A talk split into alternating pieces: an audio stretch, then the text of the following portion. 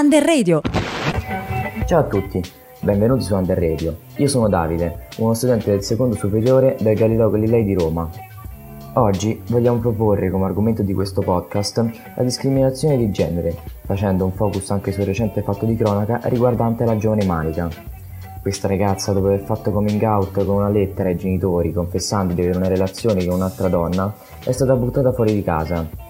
Malika, dopo essere stata cacciata, non è più riuscita a rientrare.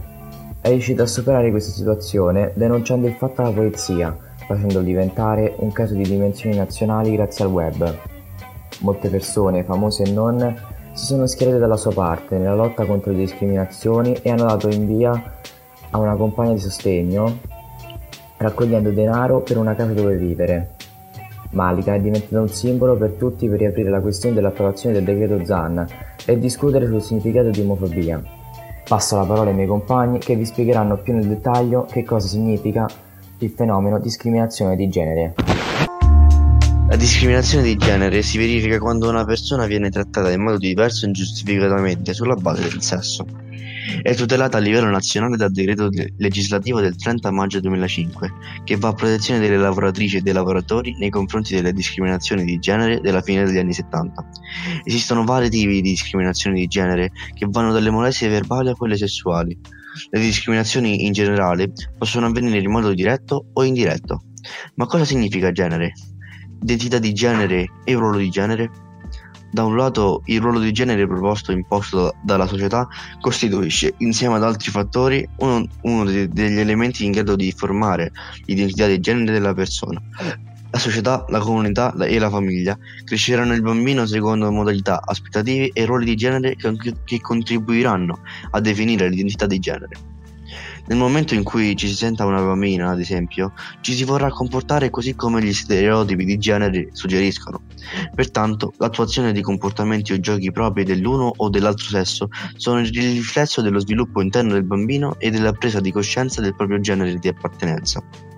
Questo argomento è molto ampio e complesso e solo da poco abbiamo cominciato a discuterne e ad approfondirlo, ma ci sembra importante condividerlo e parlarne insieme a voi, perché solo la conoscenza e lo studio possono permetterci di prevenire e sconfiggere le discriminazioni. Piacere, mi chiamo donna, convivo con difetto e con la vergogna, se giro con i tacchi e la gonna corta, se sono troppo magra troppo rotonda. Mi hanno chiamato secca e balena, gridato in faccia e sussurrato alla schiena, mi hanno dato della suora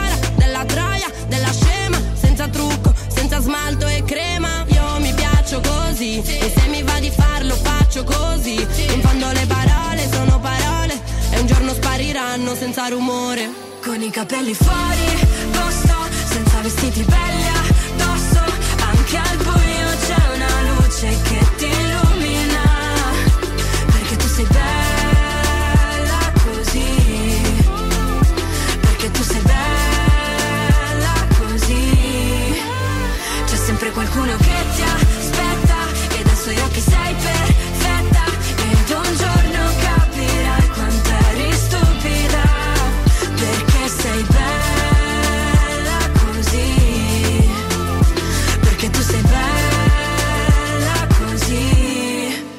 Quello che avete ascoltato era Bella così di Shadia Rodriguez e Federico Carta. Abbiamo scelto questo brano perché è uno stimolo ad ignorare le etichette e a liberarsene.